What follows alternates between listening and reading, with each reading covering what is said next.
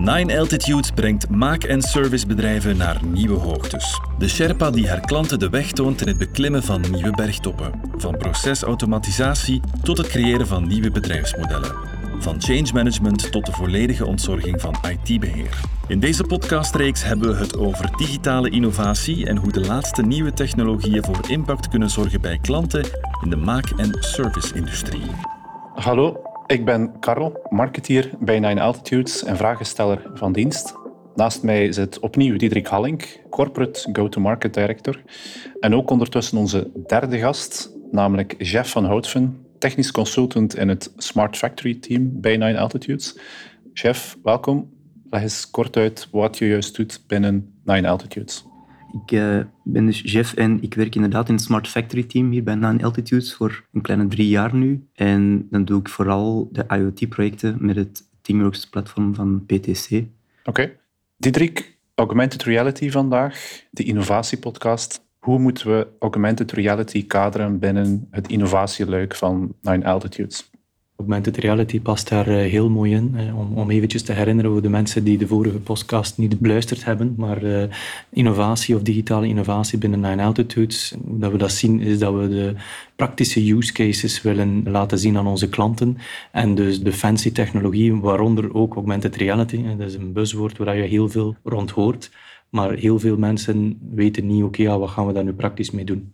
En in die zin past dat perfect binnen onze approach op digitale innovatie. Wij gaan kijken, wat kan dat betekenen voor onze klanten? Hoe kunnen we dat inzetten in de industrieën waar onze klanten actief van zijn? En eentje daarvan hebben we al kort een keer toegelegd tijdens onze eerste podcast rond het Experience Center, waar we een aantal eh, cases rond augmented reality hebben. Vandaag gaan we daar eh, een beetje dieper op in. Augmented reality is een bekende term. Ik ken ook virtual reality. Wat is het verschil juist tussen die twee en zijn er nog andere realities die bestaan? Ja, we hebben inderdaad een heel spectrum waar dat al die realiteiten op voorkomen. Dus eenmaal aan de ene kant hebben we de echte wereld de realiteit. De volledige andere kant, de, de virtual reality, waar eigenlijk alles wat we zien of horen of zelfs voelen een virtuele wereld is en, en niks echt echt is. Als we een beetje verder naar de echte realiteit gaan, dan komen we bij augmented virtual reality, waarbij dat we eigenlijk aan de virtuele wereld ook nog toch echte elementen uit de echte wereld gaan toevoegen. En nog wat verder naar de echte wereld komen we dan bij augmented reality, waar we eigenlijk starten van de virtuele wereld en daar dan verschillende objecten op gaan mappen. Zoals, ja, starten met de echte wereld waarschijnlijk. Ja, dus we starten met de echte wereld en daar gaan we inderdaad 3D-objecten aan toevoegen of, of tekst eh, en zo verder. Waarbij het wel belangrijk is dat die objecten die we gaan toevoegen aan de echte wereld, dat die ook gemapt zijn in het 3D-spectrum van de echte wereld. Als we bijvoorbeeld gaan bewegen, gaan rondlopen of links-rechts kijken, dat die objecten ook op dezelfde plaats blijven en meebewegen met de gebruiker die rond zich kijkt. Ja, dus dat de context heel nauw aansluit. Ja. Dat die objecten niet zomaar vliegen in de ruimte, maar echt wel hun plaats hebben in die. In die ja, dan hebben ze inderdaad echt een toegevoegde waarde aan de echte wereld, omdat die pijlen kunnen gaan trekken naar, je moet daar eens meer aandacht op, uh, op vestigen, dat het echt ja, een samensmelting wordt van de echte wereld en de virtuele wereld. Ja, als ik denk aan augmented reality, dan denk ik als marketeer vooral aan de reclamesector. Je hebt daar heel mooie voorbeelden van tablets en smartphones, die dat laagje virtuele realiteit toevoegen aan de bestaande wereld. Hetgeen dat je op je cameraatje ziet, als je je camera wijst naar ergens een magazine of een soort uh, code. Zijn dat dan de toepassingen voor de maak- en service-industrie of gaat dat ook verder dan dat? De cases die we zien binnen de maakindustrie zijn wel iets specifieker. Dus de, de zaken die je zegt zijn zeker ook geldige toepassingen voor augmented reality, maar meer in een sales- en een marketingcontext. Waar wij natuurlijk naar op zoek gaan, is de toegevoegde waarde voor onze klanten in de maakindustrie. En dat gaat dan bijvoorbeeld over ondersteuning binnen uh, het operationsverhaal. Dus uh, binnen de fabriek van de organisatie, het begeleiden van de werknemers in hun dagdagelijkse werken. Dat is een voorbeeldje rond augmented reality dat we daar hebben. Een tweede aspect is eh, voor eh, de, ook weer de mensen van eh, de organisatie die dan meer binnen het field service zitten. Okay? Ze gaan een herstelling gaan uitvoeren aan een machine.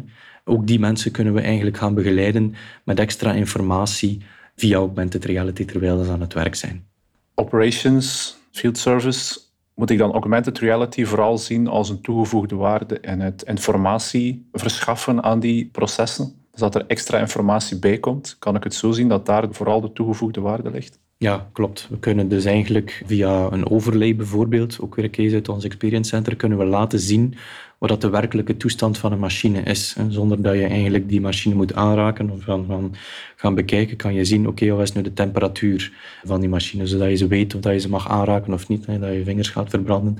Dat is een voorbeeld van een stuk informatie die je via overlayering eigenlijk op die machine kunnen laten zien.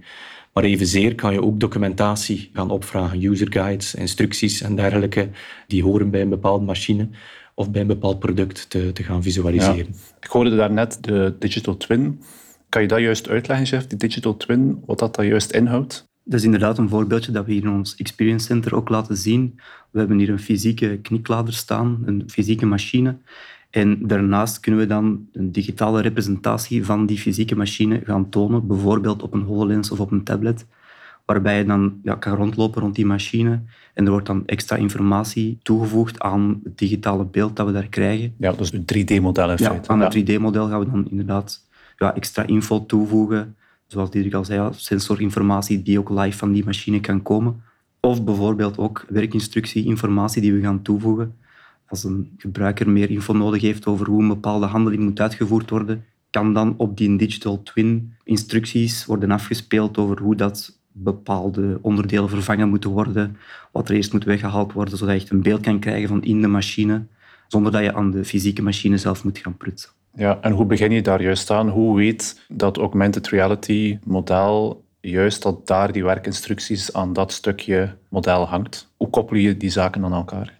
Ja, je moet altijd vertrekken van een bepaalde mapping die je gaat toepassen. Dat kunnen verschillende soorten mappingen zijn. Bijvoorbeeld op basis van een bepaalde marker, waar dat we dan gaan zeggen van hier gaan we ons digital twin plaatsen.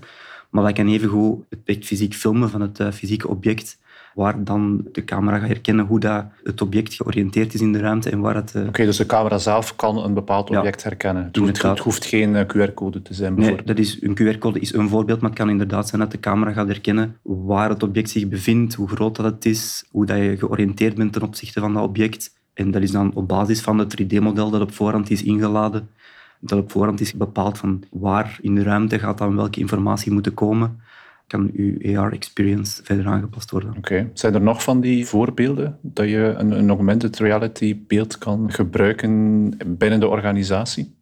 Als we het hebben binnen de maakindustrie, ja, heb je zeker de voorbeeldjes rond die uh, smart connected products, dus de ondersteuning van de techniekers. Maar hetgeen wat de chef net verteld heeft, is net zozeer van toepassing voor de machines die, die instaan voor de productie binnen de organisatie. Dus ja, nieuwe mensen die moeten begeleid worden in hun dagelijkse ja, werk kunnen eh, evenzeer diezelfde informatie gebruiken. En iets volledig anders, wat niet specifiek is voor de maakindustrie, is hetgeen wat je zelf ook al aanhaalde, Karel. En dat is wat dan meer mensen kennen.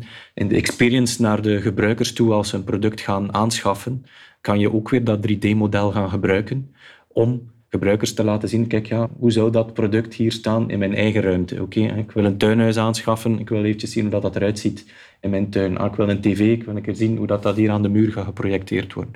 Dat zijn ook voorbeelden. Dat heeft op zich weinig met de manufacturing te maken, maar is wel iets wat eigenlijk de journey van de customer om een product te gaan kopen mee gaat gaan uh, verbeteren, gaan, gaan optimaliseren. Dus dat is ook zeker een... Uh, een voorbeeld dat, uh, dat ingezet wordt. Ja, als ik het zo hoor, dan is dat 3D-model wel een belangrijke dat moet wel aanwezig zijn om daar iets mee te kunnen doen? Of is het geen absolute voorwaarde om iets met augmented reality te kunnen doen?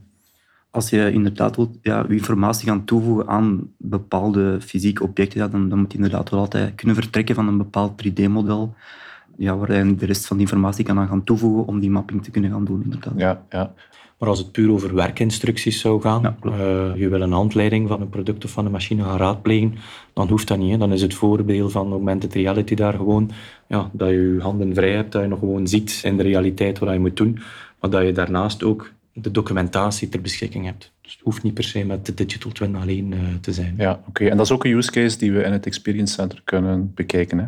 De extra informatie uh, nog niet. Okay, dat is okay. iets waar we eigenlijk toevallig wel volop mee bezig zijn om uh, ja, naast de informatie die op de digital twin staat, ook los van die digital twin documentatie, werkinstructies en zo te visualiseren. Maar dat is momenteel nog niet uh, live te bezichtigen. Als ik het zo hoor, augmented reality, is dat nog een ver van ons bedshow om dat al te gaan gebruiken in de organisatie? Want wij zijn ook nog aan het ontdekken, steeds opnieuw, uh, nieuwe applicaties die op de markt komen en nieuwe technologie, nieuwe hardwareontwikkelingen. Hè. Alles verandert zo snel.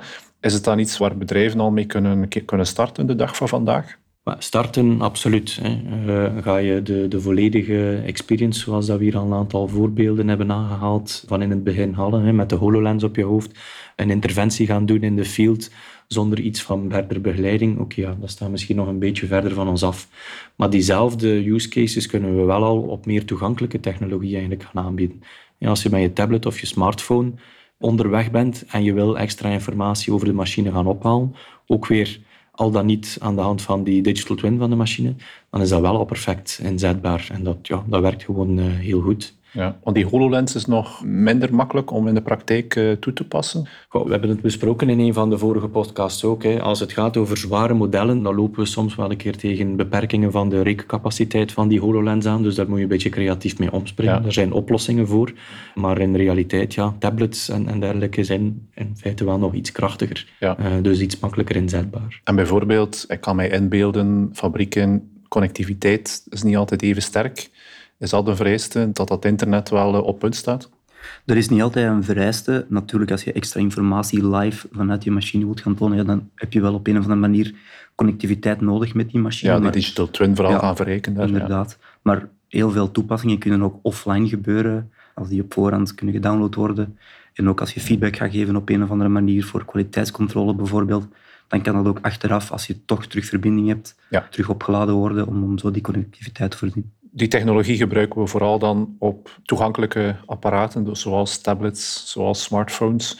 Hoe ziet die applicatiewereld daaruit? Hoe kan je daarmee van start gaan? Is dat een technologie waarbij dat iemand op zijn eentje iets kan opstellen, of is het iets complexer dan dat? Zowel Microsoft als PTC, onze partners, hebben eigenlijk tools die een aantal van die scenario's heel makkelijk inzetbaar maken. Zo heb je binnen het Microsoft-portfolio Microsoft Guides, waarmee je eigenlijk zonder echt developer experience te hebben, scenario's kan in elkaar steken om uh, je werkers te begeleiden in een bepaald proces. Dat is een voorbeeldje. En binnen het PTC-platform heb je evenzeer enkele ja, vergelijkbare tools. Er zijn inderdaad verschillende tools die PTC aanbiedt, waarbij het redelijk laagdrempelig is om te starten met zo'n applicaties te bouwen. En dat je daarvoor niet per se heel veel kennis moet hebben van het 3D-programmeren, maar dat je toch al laagdrempeliger kan starten met kleinere applicaties die toch al wel een grote meerwaarde kunnen bieden. Ja, ik denk dat dat ook weer, ik val in herhaling, maar uh, rond ons Experience Center is dat net wat we proberen doen. Dus we proberen een aantal van die cases inzichtelijk te maken en dan ja, kleine stapjes te zetten met onze klanten op basis van wat er handig is voor hen. Dus dat gaat zeker niet over gigantische projecten dat we moeten doen om een keer te proberen wat dat augmented reality kan betekenen voor een bepaalde klant of prospect. We kijken gewoon, oké, wat is de praktische case? We zien welke tools matchen het best met de klant. En uh, goed, in enkele dagen zetten we iets kleins op en valideren we of dat uh, iets is wat uh, interessant is voor de klant. Indien ja, gaan we ermee verder. Indien niet, ja, dan is het ook een beperkte investering geweest om die beslissing gefundeerd te kunnen maken. Ja, oké. Als de luisteraars nog wat meer willen weten over augmented reality, daar hebben we ook een e-book van hè, op onze website. Die gaan we ook als een linkje meegeven in de omschrijving van deze podcast.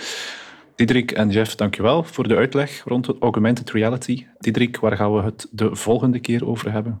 Volgende week, uh, volgende week, sorry, volgende maand, gaan we iets dieper in binnen het Smart Connected Operations verhaal. We hebben de vorige keer het verschil een beetje gekaderd tussen Smart Connected Products en Operations.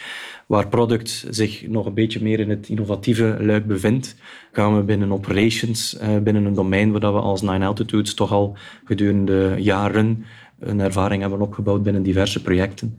Maar goed, niet tegenstaande lijkt het ons wel interessant om eh, binnen het kader van de innovatiepodcasts dat ook nog eventjes eh, toe te lichten en eh, aan te geven waar we daar zoal mee bezig zijn en wat dit kan betekenen voor onze klanten. Oké, ik ben benieuwd.